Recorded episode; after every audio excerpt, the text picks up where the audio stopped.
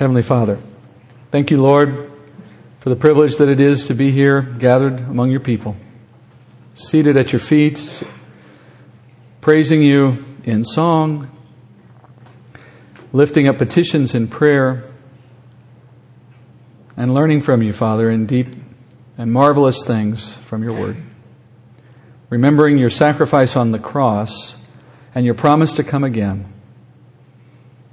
These are the things, Father, that give us hope, that sustain us in times of trial and difficulty. And we, Lord, Lord, we just need to know you more. We need you to be ever present in our lives. We need the correction and the guidance, the encouragement and the instruction. We come here tonight, Father, because we want these things, not just tonight, but in every day. So teach us tonight, Father. Prepare us for the week ahead in what we learn. In Jesus' name, I pray. The ancient Chinese military strategist, a guy named Sun Tzu, you may have heard his name, he authored the book, The Art of War, and it's famous uh, in many ways. It's a very profound book. It's been around for centuries. But one of the things Sun Tzu said that most people remember most often is, know your enemy. Know your enemy. Victory on the battlefield, he said, begins with an understanding of the strengths and the tactics of your adversary. And military experts have studied and, and have fought according to these principles in Sun Tzu's book for thousands of years. But his advice doesn't just apply for wars that are fought on physical battlefields between soldiers and tanks. It also applies to spiritual battles, to warfare against the enemy that every Christian faces in their walk with Christ. We all experience warfare, spiritual warfare, in one form or another. Some of us experience a greater degree of attack. Some of us are going to suffer greater losses. Some of us resist with greater strength. But regardless of those differences, we all struggle against that enemy. And I think for that reason, we can all benefit a little from learning more about the enemy we face, his strength, his tactics, his goals. And by that knowledge, you're going to be a lot better prepared to respond to the attacks when they come your way. Of course, we all know that the enemy I'm talking about is Satan. He's the chief adversary of God, along with his legion of demons who do his bidding. Last week I taught in the beginnings of this chapter an introduction, I guess you would say, a, a backstory on Satan, where he came from. And we learned a little bit about how he was created. We learned about the duties he was asked to perform by God in the heavenly realm. We looked at how he fell in sin, as Scripture teaches us that. And I said, as a result, Satan is now amongst us, along with his demons, prowling, always ready to oppose God and his people. By the way, if you talk about these things in the way we're talking about them from the Bible, outside a building like this, you know what happens, right? The world marks you as a nutcase. You've gone off the deep end. Oh, you're talking about demons. You're talking about Satan, you know. They make fun of you. You're like a Saturday Night Live skit, as far as they're concerned. And doesn't he love that? I mean, that's perfectly suited to his aim. Don't take him seriously. We take him seriously. So we want to learn a little bit about him. Last week I also explained the reasons Jesus had to face this adversary in his temptations. That is, why does chapter four even exist for us? Fundamentally, Jesus came to earth as a man to solve the problem of sin. He came to be our new Adam, I said, to restart the human race. All of us are born with a sin nature which we inherited from Adam. And Adam's sin, which created the problem in the first place, was the direct result of a temptation offered by the great tempter, by Satan. So now, Jesus has come as a man to start things over, if you will, to hit the giant reset button on humanity, so to speak. And to do that, he has to first live life like Adam should have lived, but didn't. The life none of us can live, because we all inherited the same sin nature as Adam, so we're all stuck in the same problem Adam created. Christ has to beat that problem for us. He has to live like Adam should have, a perfect life, and then he has to die a death he doesn't deserve to pay the price for all our sin. That's what Jesus comes to do, fundamentally. And then when we place our faith in that payment on the cross, well, then we are born again spiritually into his line.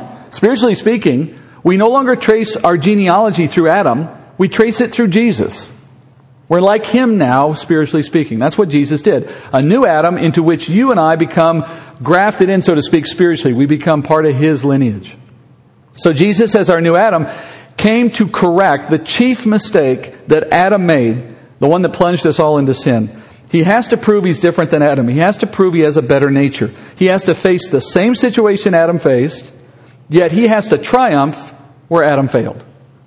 And to make that demonstration clearer to us, that he is truly qualified to be our new Adam, the Father crafted the temptation that Jesus faces to be far beyond anything Adam was asked to face in his life. Jesus faces three temptations, not just one. He will face them in a greatly weakened physical state, not in the idyllic state that Adam had.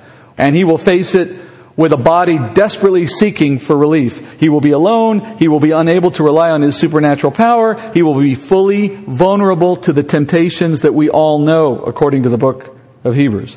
As one commentator wrote, just as metal has to be tested far beyond any stress or strain that it will ever be called upon to bear before it can be used for any useful purpose, so Jesus had to be tested beyond limits before God could use him for his purposes. So now as we turn to chapter four tonight, and we read the first of Jesus' temptations, what we want to learn principally are three things in the course of this study.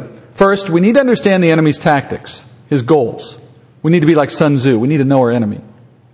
Secondly, we have to understand the specific nature of each temptation that he put before Jesus, because he uses the same tactics for us. And then finally, we want to study Jesus' response, of course, so that we might learn how we can resist also. Those are the three things we want to do with each of the three temptations.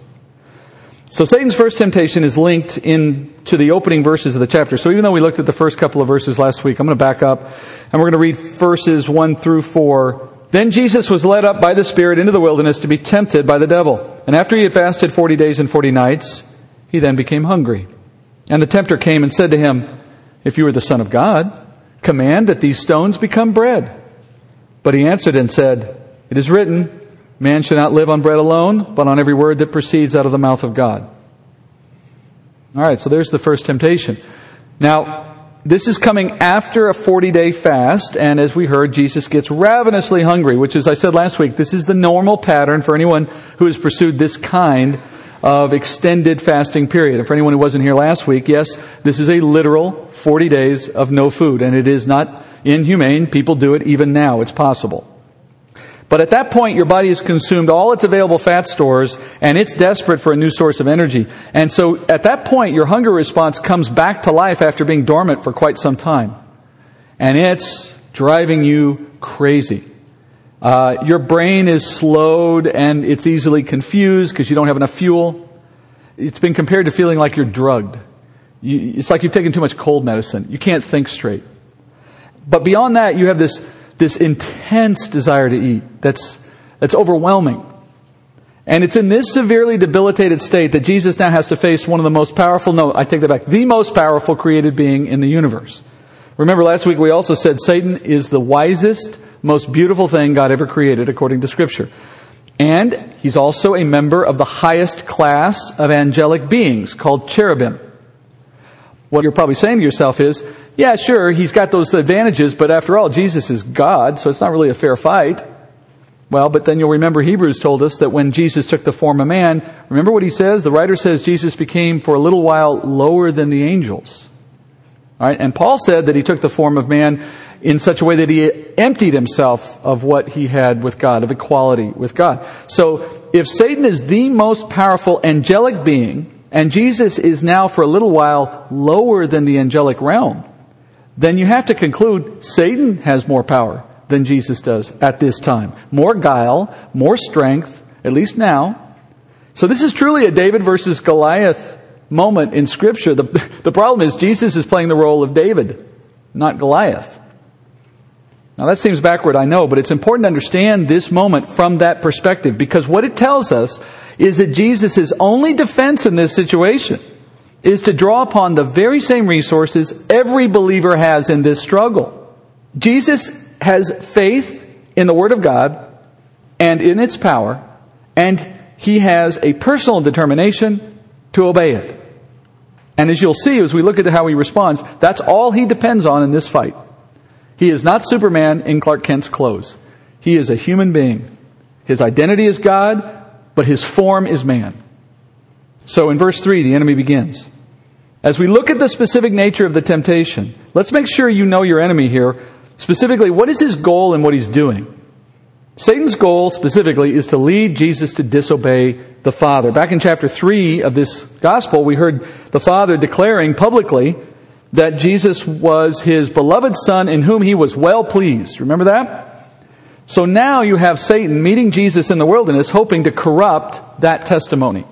He wants to make God eat his own words, so to speak.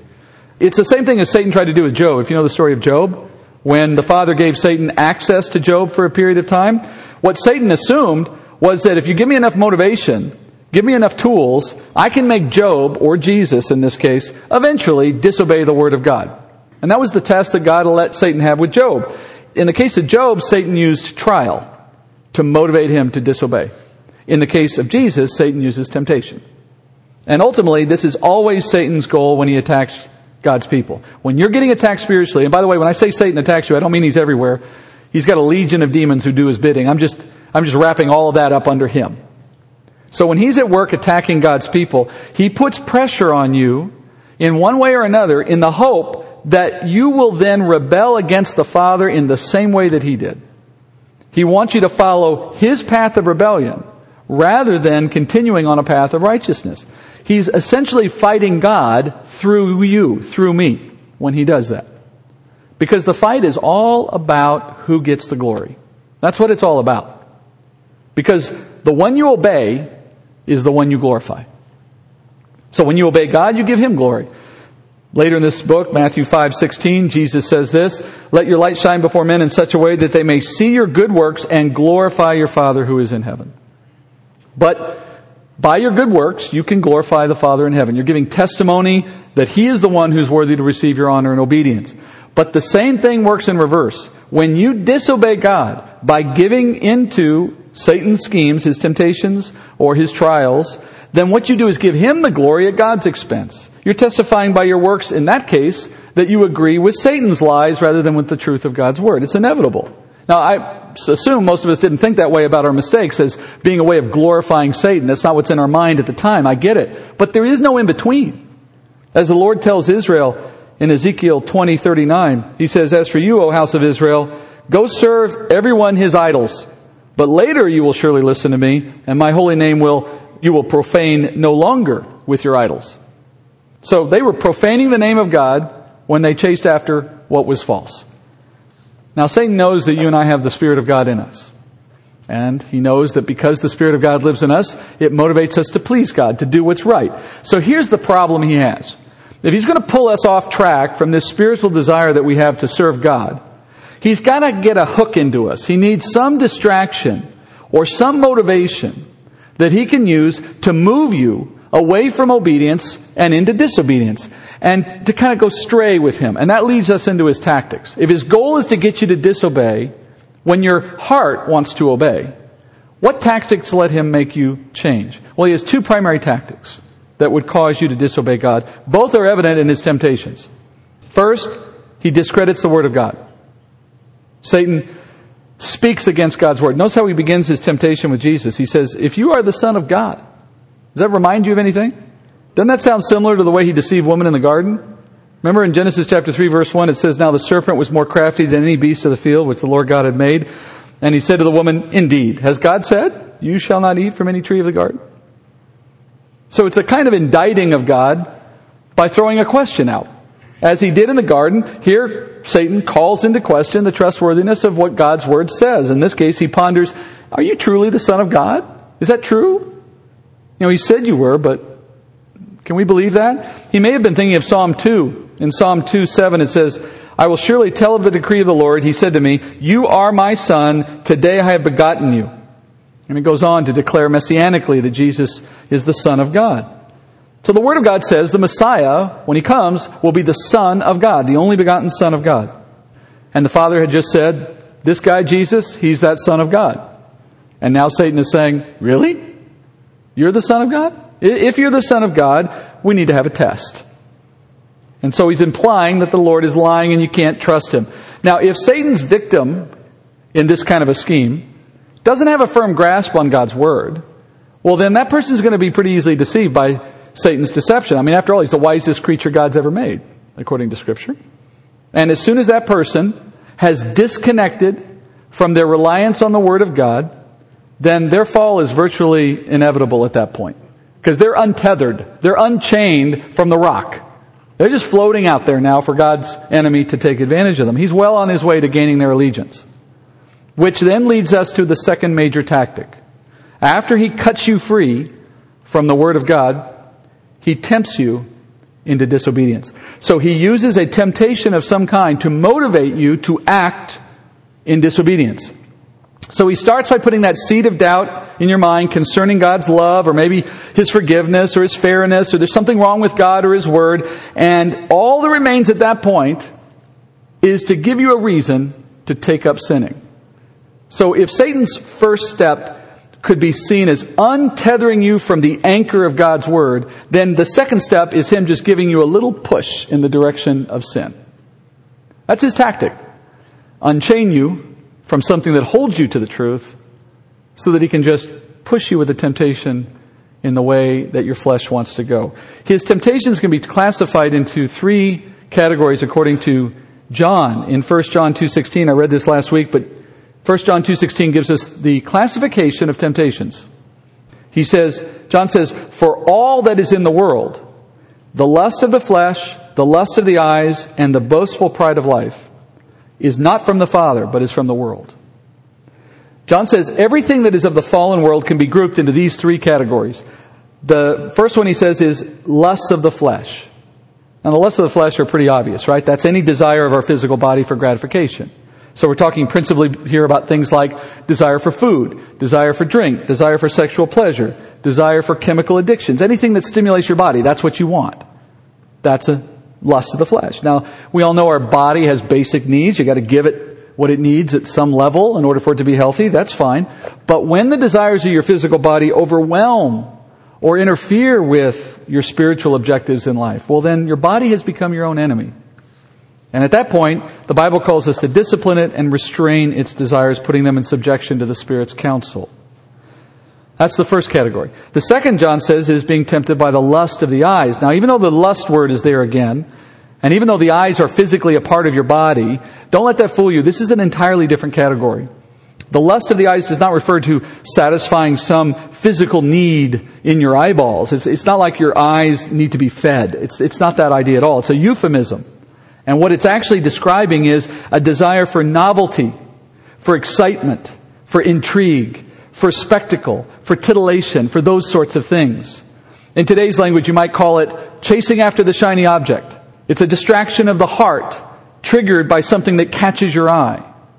People who are shopaholics, people who hoard things, various obsessions, fixations, hobbies that consume all our available time or money. The tendency to let the things of this world distract us and consume us.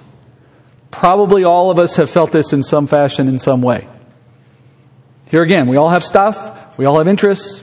We probably all have some hobbies. Those things are not evil in themselves. The question again is, do they interfere with your spiritual walk?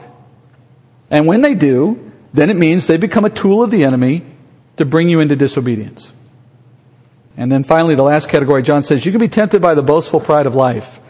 This category includes anything that inflames your ego or your vanity, or it magnifies your sense of self-worth beyond what is reasonable, what is due. And it comes in two ways. You can see the pride of your life inflamed when you get accolades, or you can feel the pride provoked when someone diminishes you. And in those moments, your sin nature just comes to life. If you if you get the accolades, you soak it up like a drug and you chase after it. Or if you're getting attacked, you rush in to defend your ego in the face of that attack and you suddenly become defensive. Now, we all know self-esteem is, is credited with being a good thing. We all hear teachers telling us our kids need more self-esteem. I think that's complete nonsense. The last thing any of us need is more self-esteem. We got more self-esteem than we know what to do with. What we need is a lot more Christ esteem. When our pride leads us to defend our desires and our interests at the expense of Christ, at our witness of Christ, then we're saying our reputation matters more than Christ's reputation. Our needs and our privileges matter more than serving Him. And when you do that, you're very vulnerable to the enemy.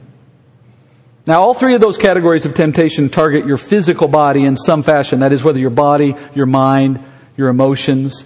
And so you could label these three areas of temptation in that way. They're temptations of the body, of the mind, and we could say of the soul, meaning the, the emotions center of your body. And Satan entices you by going after all three and whichever one he feels like he needs to get you with. He'll distract your mind with worthless obsessions, your body with lust, and your soul with delusions of grandeur. He'll use them effectively. Remember, his goal here is not to just get you trapped into those feelings or those lusts. His goal is to get you to disobey because you're too busy in those things. As James says in James one thirteen, let no one say when he is tempted, I'm being tempted by God. For God cannot be tempted by evil, and He Himself does not tempt anyone. But each one is tempted when he is carried away and enticed by his own lust. Then when lust is conceived, it gives birth to sin. You notice that? Carried away by lust is leading you to disobedience. And then he says, and when sin is accomplished, it brings forth death. So in Jesus' case, the first temptation takes the form of a test. That is, he proposes to Jesus a way that he could prove, that Jesus could prove that the Word of God is true concerning His identity. He says to Jesus, I just want you to reproduce one of the miracles that God performed for Israel when they were in the desert, in the wilderness during the Exodus. Something that you can find summarized in Psalm seventy-eight. Let me just read a short passage from Psalm seventy-eight. The psalmist writes in verse seventeen, speaking of Israel in the desert, yet they still continued to sin against Him, to rebel against the Most High in the desert, and in their heart they put God to the test by asking food according to their desire. Then they spoke against God. They said, can God prepare a table in the wilderness? Behold, He struck the rock so that waters gush out and streams were overflowing. Can He give us bread also? Will He provide meat for His people?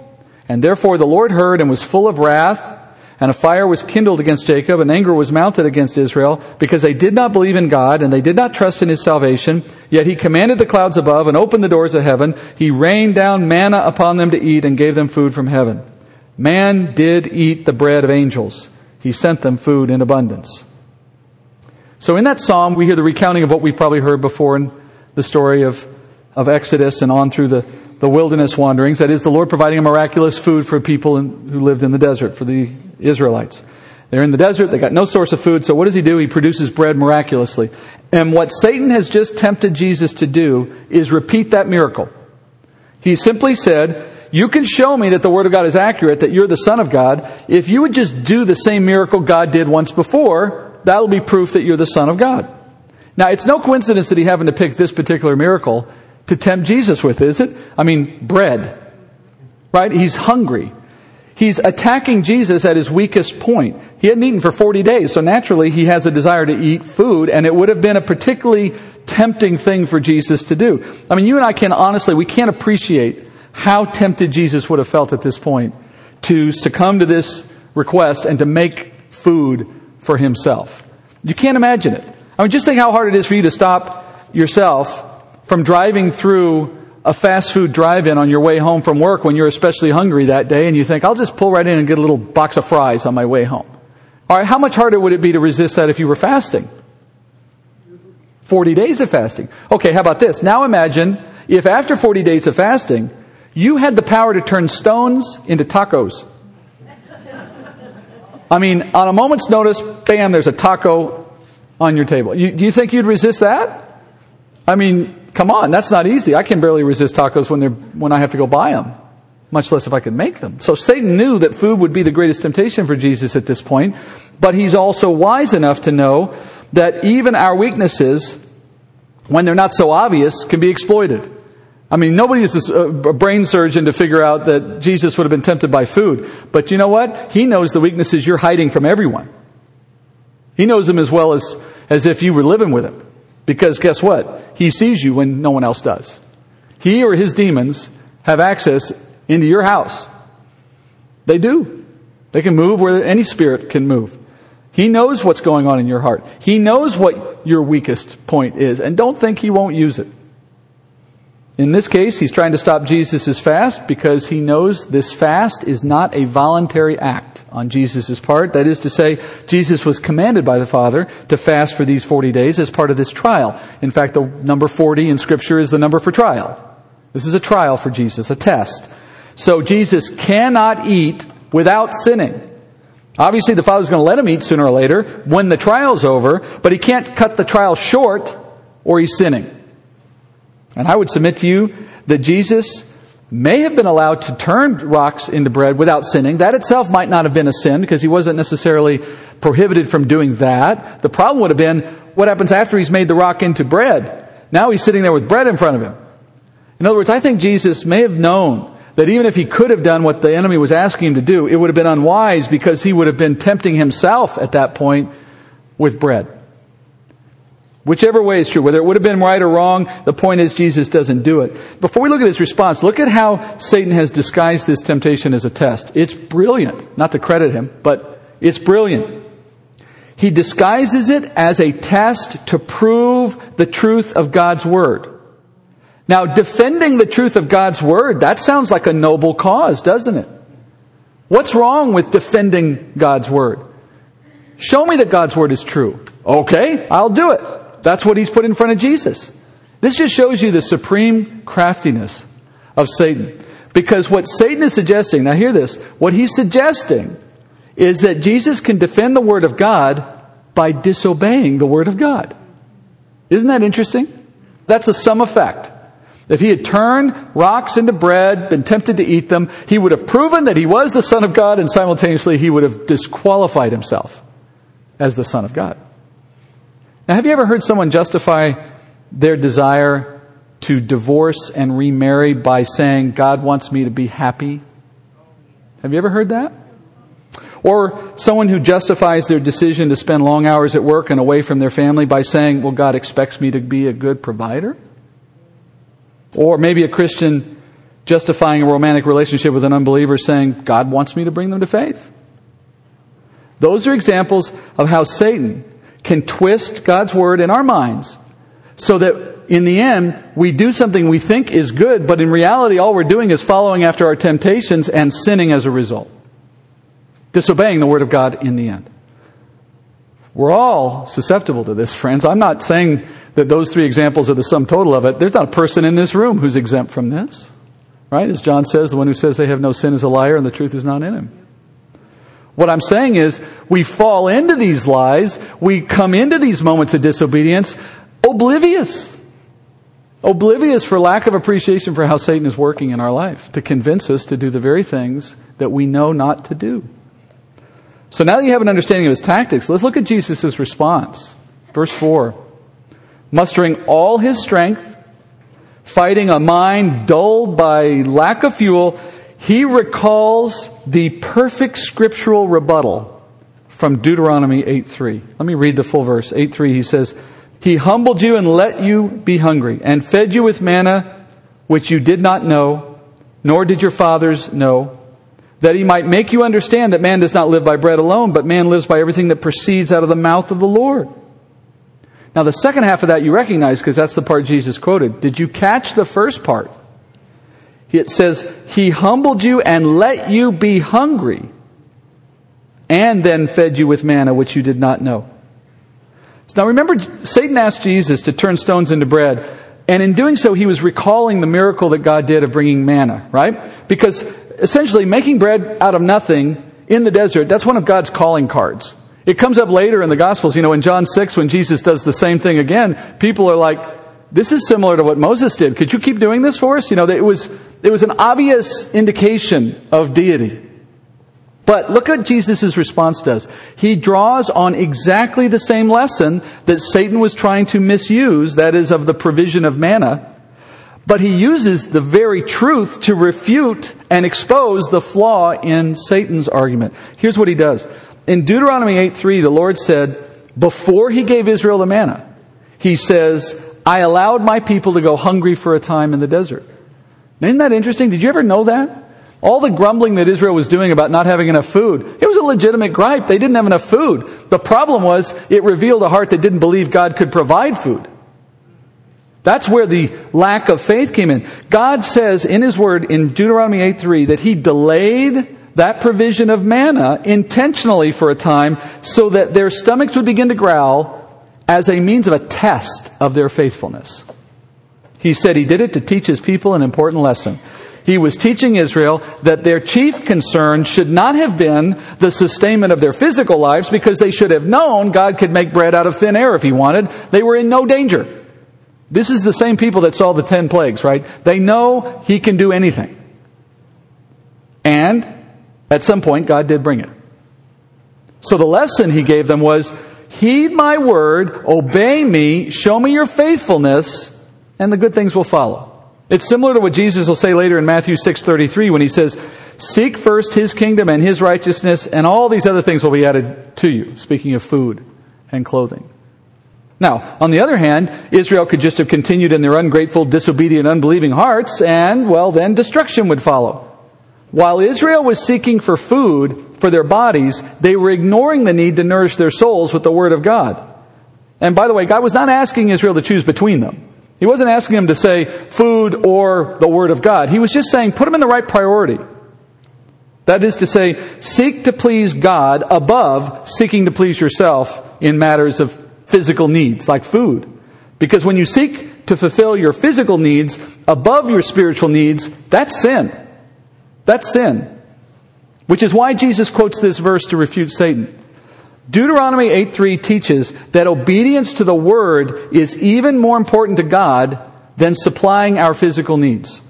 And since God has told Jesus to fast, He cannot break His fast, even for the sake of satisfying His body's need for food. But the second thing this passage does, and this is why it's such a brilliant choice on Jesus' part, the second thing this passage does is it affirms Jesus as the Son of God, which was the whole question Satan raised in the first place. Notice this.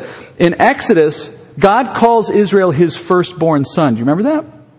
Let my son go, or I will kill your son, He tells Pharaoh.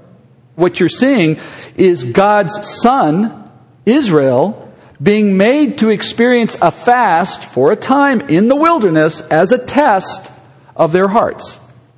So in other words, this verse could be understood to be an indirect reference to the Messiah Himself. That is, that God's Son will be made to fast in the wilderness for a time as a test of His heart, which is exactly what is happening now with Jesus. He's essentially quoting Deuteronomy eight three to say, this is the test God has for me, that I would go hungry for a while before He gives me the bread I need. And obedience to the Word is more important to Him than me satisfying my physical needs. Now keep in mind, Jesus brought this scripture to mind in this moment, using the same mental faculties that God has given each of us. Jesus did not have His iPad nearby. You know, He didn't just go to the search box and say, scripture on food, scripture on bread, ooh, here's a good one, and then pull it out and give it to Satan. Jesus would have had the entire Old Testament memorized. He had known it well enough that He could recall it even at the end of a forty-day fast.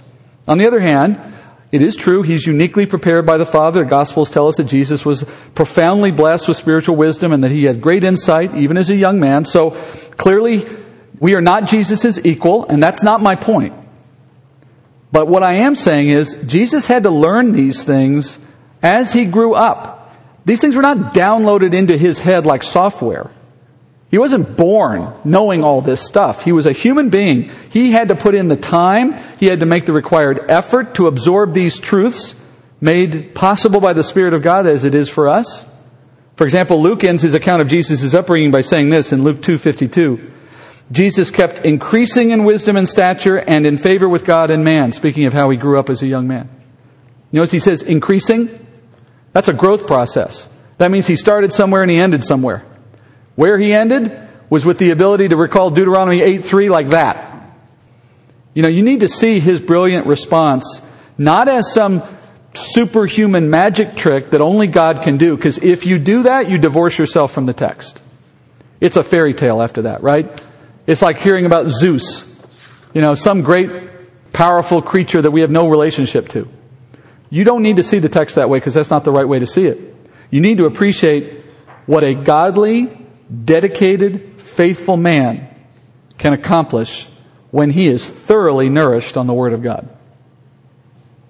Now, you're never going to be Jesus, But you can be like him in quite a few ways, actually. Satan preyed upon the weaknesses of his flesh. He tried to lead Jesus against the will of the Father. And what did Jesus do? He allowed his physical body to continue suffering, not willing to satisfy it.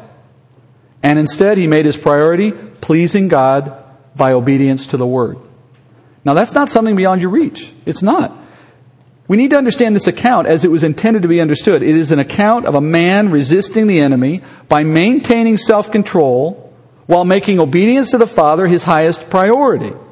I challenge you whether that's ever really been your consistent mindset. I deny my flesh. It gets nothing it wants unless it's consistent with obedience to the Father.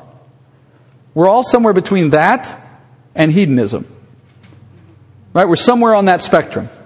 Somewhere in our spectrum, the flesh gets what it wants. Later in the Gospels, you're going to hear Jesus teaching these words in Matthew six twenty-five. He says, "For this reason I say to you, do not be worried about your life as to what you will eat or what you will drink, nor for your body as to what you will put on. Is not life more than food and body more than clothing?" And you know where he goes after that? He talks about the birds of the air. He talks about the grass of the field. And he says, if God is caring for these least of his creation, sufficient that they can flourish on the earth, do you really think he's going to forget that you need things to eat or wear? You think that's a, a real jeopardy for the child of God? Jesus says, no, it's not. He says, the problem is we get distracted, seeking for the things you were going to get anyway, at the expense of seeking the things he said were our mission to seek. That is his righteousness. That is his kingdom. When we study that passage in Matthew six in a few weeks, I want you to remember that as Jesus spoke those words, he had just shortly before that experienced these temptations. And don't think then he couldn't identify with his own teaching. He knew exactly what it was like to be in desperate need of food and yet to withhold the desire to take it upon yourself to feed yourself. Now, he knew God the Father would serve him with food at some point. He wasn't going to be left with nothing. But he had to wait. He lived according to the same word he preached. He sought the same kingdom that he would one day rule. He sought for the same righteousness that he is now for us on the cross, our righteousness. Last week when I ended, I mentioned that Jesus' death on the cross was that moment of provision, that payment for our sins. And as you put your trust in that payment, as you accept that payment on your, on your behalf, as God has made it available, put your faith in Jesus Christ. I told you, he'll forgive you of your sins. That's why he did what he did on the cross. By that forgiveness, you're welcomed into God's presence when you die. Only your faith in Christ is required, nothing more. But then I also said, maybe provocatively, that in a sense, Christ's death on the cross was the easier part for him. And as horrible as his death was, and it was unbearable, I still maintain it was the easier task than living thirty years without committing a single sin. And he did it with temptations. He succeeded where Adam could not succeed.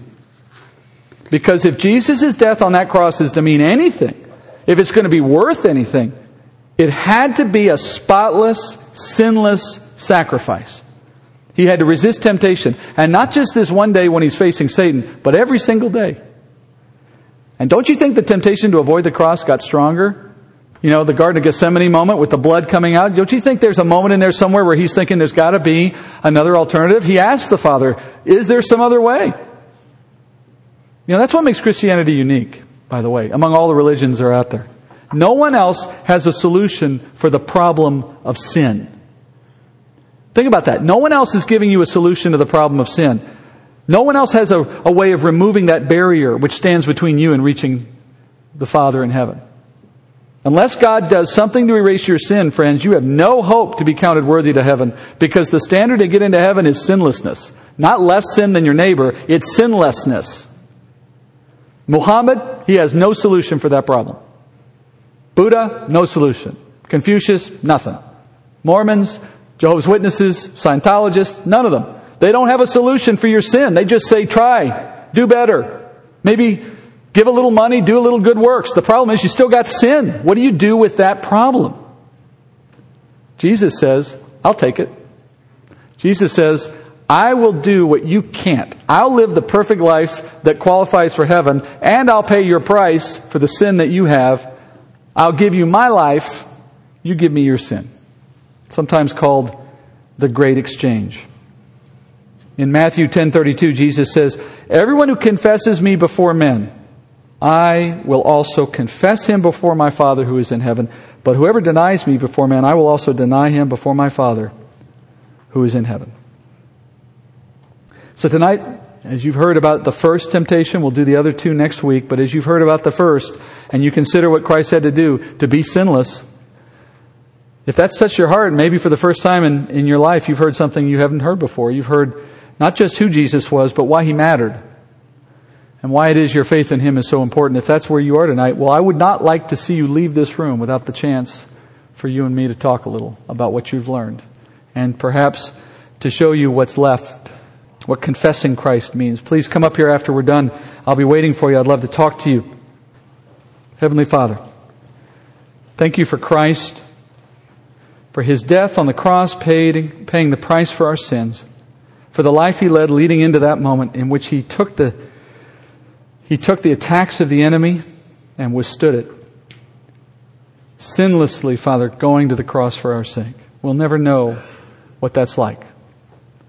None of us will ever live a sinless life in this body, Father. None of us will have the experience of saying no to temptation every single time. But because you live in us now, Father, we do have the opportunity to sin less. And we ask, Father, that you would give us that heart, the courage, the stamina and determination that we would sin less. Not to earn anything, for there is nothing to be earned, but to please you, Father, to resist the enemy so that in all that we say and do, we're giving you the glory. We're not giving him the glory anymore. If Jesus can do it, Father, we know that it is within our reach to resist. And as we resist him, we're told he will flee. Help us resist, Father. I pray this in Jesus' name. Amen.